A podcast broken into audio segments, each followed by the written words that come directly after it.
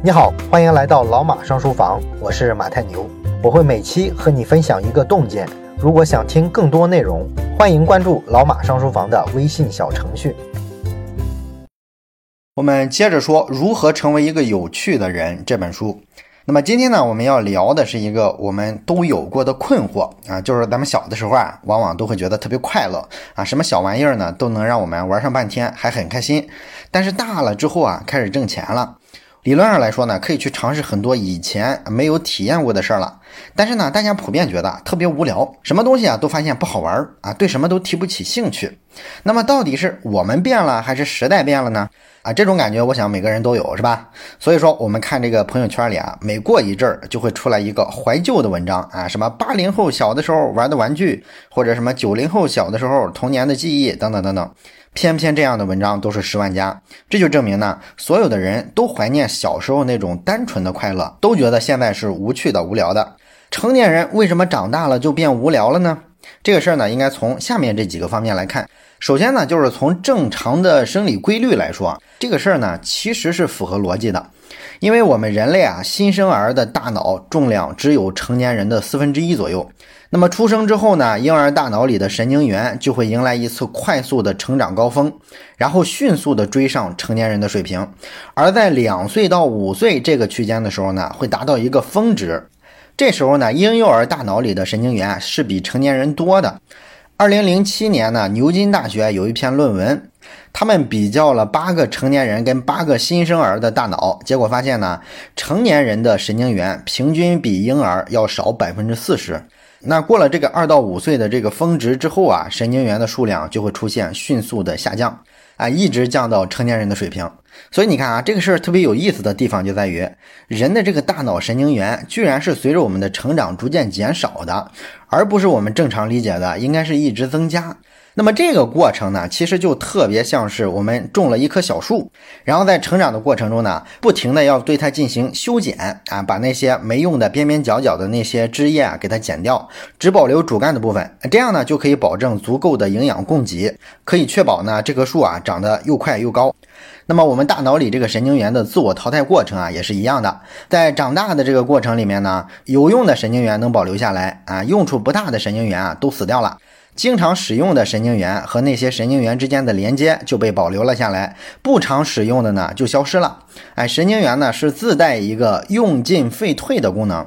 甚至呢有一个真实的案例是这样说的：说一个新生儿啊，因为他的眼部感染了。眼睛呢就被包扎起来啊，过了好几天。那么几天之后呢，医生打开这个纱布啊，发现这个孩子没有视力了啊。仔细给他检查了一下，发现这个孩子视力相关的器官啊功能都是良好的，没有任何问题。但是他就是看不见。这个事儿困扰了医生很长时间，直到后来人们才意识到一个问题，就是这个孩子在出生几天到几个周这段时间啊，对视力的发育而言是非常重要的。和视力有关的那些神经元在这个期间需要快速的巩固。如果在这个期间啊，人为的给这个孩子包扎了眼睛，他不用看东西了，那么和视力有关的神经元就不会被经常的使用，所以呢，咱们人的这个大脑发育的机制啊，就会自动判断，哎，这部分神经元啊不常使用，所以是没用的，就把它砍掉了，而这就会导致这个孩子的视力永久的受损了，哎，过了那一段时间啊，你怎么治都没用了，无法恢复视力了。所以，我们看这个大脑发育的过程啊，是不是挺有意思啊？哎，它跟我们身体发育的过程是相反的。我们身体的发育啊，是不停的长高、长胖，长出更多的肌肉细胞来，一直在做加法。而这个大脑走向成熟的标志啊，居然是它做了一套减法。所以，我们看啊，从这个生理层面来看，咱们大脑的神经元它就是在变少的。我们只是选择性的保留了主体的部分，这是第一个层面。那么第二个层面呢，就是我们的成长轨迹啊，我们的成长轨迹啊，其实也是逐渐的专注于少数的领域的。这个过程呢，跟神经元的发育是很像的。哎，我们会逐渐收窄自己的兴趣，知道的相关领域的知识越来越少，但是呢，相对来说是越来越深的啊。玩的东西呢越来越少，但是玩的越来越深。你就想想我们上中学的时候，那时候同时学十几门课，然后越往大学，包括到最后工作了，其实就越变成了只在一个领域干活，只学习一个领域相关的知识。我们原先的时候啊，上学的时候还喜欢读各种各样的杂书，从天文到地理，各种大杂烩。但是呢，到后来你工作了之后看的书啊，可能绝大部分都是和工作有关的书了。交往的朋友也是一样啊。中小学的时候啊，你有一大堆小伙伴啊，班里好几十个孩子都能玩到一块儿去。但是等成年了，工作了之后，我们发现呢，知己永远就是三五个。当然了，这三五个呢，可能交情是比较深的啊，基本是过命的交情。所以总的来说，这个规律啊，就是年纪越大，我们这个选择啊越窄，然后人呢会越倾向于保守啊，对风险是比较厌恶的，所以我们不大可能啊轻易的跨到别的领域去。那这种倾向呢，会造成两种结果啊，一个结果呢，就是人的全部的注意力啊，会高度的集中在一个小范围的领域之内。然后呢，你在这个领域呢，假如说还有一些才华的话，可能会小有所成，那你就会变成在这个领域受人尊敬的人啊。当然了，这样的人并不是很多啊，而且看上去呢，多多少少有那么点不合群。但是呢，这样的人啊，他这个注意力啊，是聚焦在特定的领域的。所以他们是不至于说有大把的时间不知道用在哪儿，然后觉得特别无聊，应该是没有这个感觉的。那么除了这种可能呢，还有一种可能的结果就是，大部分人啊现在都在走的这条道路，就是我们大部分人的注意力啊没有集中在小范围的这个领域内，没有让认知持续的精进迭代，所以大部分人呢是没法做到在所在的领域小有所成的。当然了，他也没办法把注意力啊分散到其他领域去。因为大部分领域的体验，他之前都浅尝辄止的体验过，体验过的东西啊，你要是再去体验的话，就很容易觉得无趣无聊。于是呢，这就出现了一个尴尬的局面：大部分人啊，空有一些注意力，但是呢，不知道把注意力放到哪儿去，所以说他的生活里啊，就充满了无聊啊。时间久了之后呢，生活就变成了一种惯性啊，不再是我要做什么事儿，而是呢，事情推着我往前走。啊，这就是成年人为什么觉得无趣的原因。那么这个原因分析下来，给我们的启发是什么呢？就是啊，你要成为一个在生活里觉得特别有乐趣的人，其实呢，可以有两条实现的路径。一条实现的路径呢，就是多用垂直的眼光去看待问题。啊，一个人呢，他是不是有趣啊？有一点很重要，就是这个人啊，他得比较深刻。如果一个完全没有深度的人啊，他就算很有意思啊，顶多就算是个逗逼，称不上是一个有趣的人。那深不深刻要看什么呢？很大程度上要看你啊，是不是会用垂直的眼光看问题。怎么叫垂直的眼光看问题呢？这书里举了一个例子哈，我给你演绎一下。就比如说吧，你和一个朋友啊聊天啊，突然提到了一个国家孟加拉国。那么你关于孟加拉国的全部知识啊，都是中学地理的时候学的。啊，就是咱们初中地理关于南亚那一章里介绍了孟加拉国，对吧？所以你想到的跟孟加拉国有关的知识，就是孟加拉虎，什么恒河三角洲啊，什么农业条件不错，热带季风气候，人口稠密啊，劳动力廉价，未来呢可能成为中国制造业转移的一个对象啊，等等等等。然后呢就没有更多了。而你的一个朋友啊，恰好呢是研究战争史的这么一个人啊，学历史的，他呢可能会把这个知识点啊放在啊远东史、印度分裂这个历史话题里去看，所以呢，他一谈到孟加拉国，他就会想到当年英国在印度做的这个殖民统治，完了之后呢，印度要走的时候啊，又做了一个印巴分治啊，把印度跟巴基斯坦分裂，而巴基斯坦呢又分东巴基斯坦、西巴基斯坦，后来呢，东巴基斯坦独立了啊，就成了现在的孟加拉国。然后呢，英国也在中东干过类似的事儿。中东为什么现在乱七八糟的？就是因为呢，当时的殖民者走了之后，哎，画的那个界限啊，根本就没有考虑民族宗教信仰。所以说呢，一个国家内好几种不同的信仰，这个国家啊就不停的陷入分裂，陷入内战。然后呢，这个国家内部的这少数民族可能在隔壁国家也有同伴啊，于是呢，他们又相互勾结，这会导致呢，国与国之间啊关系也非常紧张啊，经常呢发生战争。而把这套逻辑再拿回南亚来看，孟加拉国的首都达卡也会发生一些恐怖袭击。这个原因呢，就是不同的宗教信仰啊，不同的民族他们之间的这种矛盾。而这种矛盾呢，往前追溯，全是历史遗留问题啊，是殖民者造成的。等等等等。哎，你发现你朋友的看法跟你的看法有没有差别？差别很大嘛，对吧？你的关注点是一个平行的横向的逻辑，就是你先关注地理位置，然后关注它的气候、它的农业条件，然后呢再看这个生产力，就是产业转移这个角度，无非就是几个方面，是吧？这是横向几个没有联系的维度。而你学历史的这个朋友呢，他是有纵向视野的，他是从远东当代的这个格局回到了近代史去找原因，然后呢，再从近代史再跨到中东去看，最后呢，再回到当代再去看孟加拉国。所以说，你的知识点是碎片化的，你能想到的都是些孤立的点，像什么孟加拉虎三角洲、劳动力中国。那你的朋友的知识点呢是有点系统的，它全部围绕着欧洲当年的殖民统治对亚洲的影响这个主题开展的。知识点呢是从孟加拉国出发，然后追溯到历史，然后再追溯到中东，追溯到这个民族宗教的矛盾，然后再回到现在的孟加拉国。所以从这个角度来看，你的朋友比你深刻啊，因为它是一个纵向的、贯穿的、垂直的一个逻辑。那么一个人如果跟你聊天，能得到的是关于孟加拉国这个国家一些平面的片段，都是碎片化的；而跟你这个朋友聊天呢，得到的是一种知识的纵深感。所以正常来说呢，跟你们两个人聊天，这个体验下来，应该是跟你朋友聊天的感觉体验是更好的。啊，其实这个事儿呢，我就挺有体会，因为我以前不是干过媒体嘛，我发现媒体人啊就有这么一个特点，就是他特别能聊啊，掌握特别多的信息，但是呢，所有的信息都是横向的，都是碎片化的，面儿很宽，但是没有一个领域啊，这个记者啊能深入的切下去，这就是一种典型的长于横向思维，但是呢不具备纵向的垂直思维的这么一个典型的案例。那为什么咱们看微博上当年这个媒体人里边最容易出公知呢？就是因为啊，他们总是孤立的看问题。你比如说，谈到政治体制的问题，永远都是从对和错、先进不先进这个角度去讨论。然后呢，他们把自己认为不先进的东西一棒子打倒。而真正你要谈清楚政治体制这么复杂的问题，光有横向的思维是不可能的。你必须得从民族的、文化的、宗教的、历史的、经济的等等等等不同的视角啊去分析，想想为什么现在会出现这种政治体制，然后别的地方为什么会出现另外的政治制度，不同的政治制度之间共性是什么，区别是什么。然后制度这个东西啊，到底有进化的方向啊，还是只是随机的演化，是适应环境的产物？等等等等，你得往这个纵深方向去拓展，对不对？而不是简单的横向的去讲好坏对错，然后把一些孤立的现象联系起来，选择性的去找一些支持自己观点的论据，那没有意义嘛，对吧？所以说呢，你看媒体文章时间长了，就会觉得其实媒体文章挺无趣的。绝对不如你看各行各业的牛人那种真知灼见觉得过瘾，也包括说你听咱们节目讲的这些书，你发现呢，比看新闻报道或者是新闻的评论要有意思的多。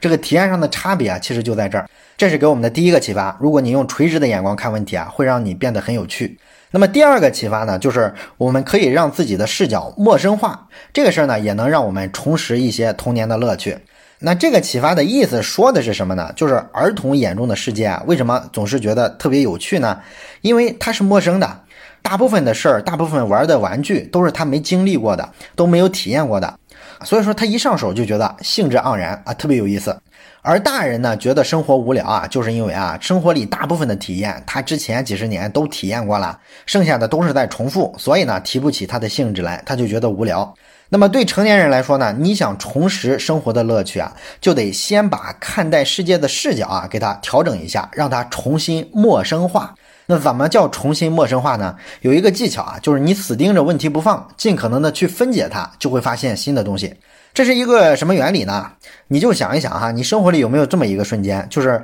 某些时刻，你可能盯着一个你非常熟悉的字在那观察，盯着盯着，你发现，哎，这个字的这个结构怎么这么陌生啊？我怎么感觉突然我不认识这个字了？有没有这种感觉啊？我想大部分人应该都有，是吧？那么当我们不仔细去观察这个字的时候，这个字啊相当熟悉，可以很轻易的写出来，很轻易的念出来。这个时候，实际上我们看待这个字的态度啊，就是理所当然的，觉得它本就该如此。可是，如果我们把一个字啊单拎出来，仔细的去观察的话，又会发现我们对这个字如此的陌生。所以，你要重新对一件熟悉的事建立陌生感，应该怎么做？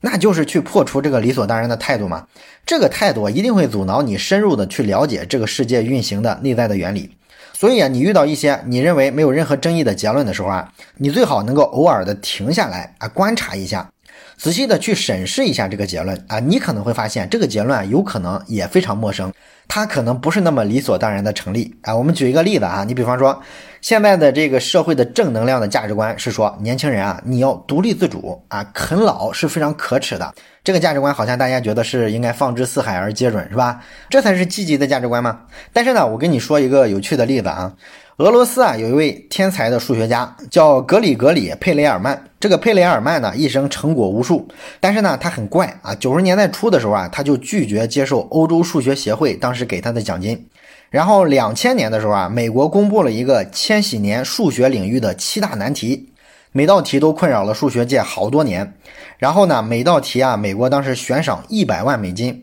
只要你能证明出来其中任何一道，都能拿走这一百万美金。里边有一道呢是著名的庞加莱猜想，这个当时就困扰了人类啊，差不多一百年了。而佩雷尔曼呢，在二零零二年的时候啊，就证明出来了。而且呢，他没有发论文，他是通过互联网啊发布了自己的这个证明的过程。然后整个数学界呢，就花了整整三年的时间才确认出来，他这个结果啊是正确的。为此呢，美国就给了佩雷尔曼一百万美金，但是呢，被他拒绝了。然后二零零六年的时候，数学领域的最高奖项菲尔兹奖颁给了佩雷尔曼。然后呢，他再次拒绝领奖。至于那些其他的奖项，像什么俄罗斯国家科学院院士啊，什么斯坦福、普林斯顿这些大学的入职的邀请啊，他是一概的拒绝。你看，他就这么一个人，对名跟利啊一概不感兴趣，他只对自己感兴趣的问题感兴趣，完全不被外界干扰，非常纯粹的一个人。他这个故事纯粹到你把它拿出来给别人听，别人第一反应是觉得这又是哪个自媒体编出来的故事。那么像佩雷尔曼这样一个数学天才，他生活是怎么样的呢？生活非常苦啊，跟自己的母亲住在圣彼得堡的一个非常简陋的公寓里面，靠他妈妈每个月三十英镑的退休金啊维持生计。那个物质生活的状态啊是非常差的。然后呢，他又拒绝采访啊，拒绝社交，然后拒绝送上门来的奖金。完全把自己封闭在自己独立的这个小世界里面，所以对于佩雷尔曼这个人，你告诉我，你觉得他这个经济上不独立，他啃他母亲的老，这对是不对呢？是不是发现这个事情没那么简单？恐怕一句话两句话说不清楚，是吧？原先的那个信念是不是没有这么放之四海而皆准了？所以说，人类社会的这个所有的价值观、所有的观念，其实都没有绝对正确一说，而且呢，是在不同的阶段产生不同的共识的。但是呢，我们接受了太多理所当然的这种所谓的共识，以至于呢，我们不去思考很多熟视无睹的观念跟规则，而这种态度呢，会让你感觉生活是索然无味的。这就告诉我们呢，如果你学着去偶尔的挑战一些所谓的理所当然的东西，或者说呢，偶尔的把自己陌生化一下。跳出自己的身体啊，用一个上帝视角，把自己当成一个客体去观察、去围观，你可能就会观察到很多新的问题，会产生很多新的视角。这个呢，会让你的生活充满了意外的乐趣。当然了，这也不是故事的全部啊。你要发现问题、发现乐趣呢，光靠仔细的去审视、去怀疑还是不够的。你要想成为一个有趣的人啊，还需要有足够的感知能力，有足够的品鉴能力和想象力。那么关于这部分应该怎么获得呢？我们下期啊接着聊。咱们节目啊到现在也开播了两年多了嘛，我们从来没有参与过双十一这场活动。今年呢，我决定迈出第一步，啊，双十一呢做一次咱们的付费会员的促销活动。啊，为什么要迈出这一步呢？其实很有意思啊。你知道啊，作为一个商家，你在一个普天同庆的日子里啊，全天下的同行都在打折，都在让利消费者，而咱们节目的粉丝呢，就跑来问我，哎，老马，今年双十一你有啥活动吗？每次我都说没有。啊，你知道我这么回答的时候是多么尴尬吗？所以今年啊，我决定啊，不管三七二十一，一定要融入到这场全民的狂欢里面。再说了，咱卖知识，搞个促销，这没啥丢人的嘛。那我们今年的双十一啊，要做的这场促销活动呢，是从十一月十一号中午的十二点开始，持续三天的时间。之所以选择十一号的十二点开始，而不是大家习惯的凌晨，是因为呢，我觉得没必要啊。凌晨的时候啊，大家等着抢的都是什么手机呀、衣服啊、化妆品之类的这种东西。我们是卖一个读书服务的，搞知识服务的，太小众了。说实在的，咱们拼不过那些大众需求。我有自知之明，大家不太可能为了我这个东西啊定个闹钟去熬夜。而且，就算那一小部分铁杆粉丝真愿意这么干啊，我也于心不忍，是吧？啊，没事早睡觉，别熬夜。所以说呢，我就直接把这个活动啊安排在十一号的十二点啊，白天开始，等你们缓过神来再参与也都来得及啊。所以咱这个活动呢没有时间上的压力。那么优惠的力度呢，就是一百九十九的年会员那三天买啊只要一百五十九，三百六十九的两年期会员呢只要两百九十九。三百九十九的两年会员加一个笔记本的这个小套餐，只要三百五十九啊！所以说一直想买会员，但是还没来得及买的，可以等几天再下单啊！毕竟大家挣钱都不容易啊，省点儿是点儿。当然了，买了会员的朋友呢，也非常欢迎，到时候再买几张会员卡，送送朋友什么的，用知识增进的友谊比喝酒更牢靠。总之吧，就是欢迎各位有需求的朋友下单，没有需求的话，你就继续听免费节目，这都算是对我的支持，非常感谢啊。那么说了好几分钟的广告，你说这个事儿跟如何成为一个有趣的人这本书有啥关系呢？就是这三天活动啊，还有一个小环节，十一号的中午十二点开始促销嘛。那么前十分钟下单的朋友啊，我都会赠你一本《如何成为一个有趣的人》实体书。所以说，十一号的十二点，这是拼手速的时刻，希望你好运。好了，感谢你听完了这段有史以来可能最朴实无华的促销宣传，祝朋友们双十一剁手快乐，咱们下期再见。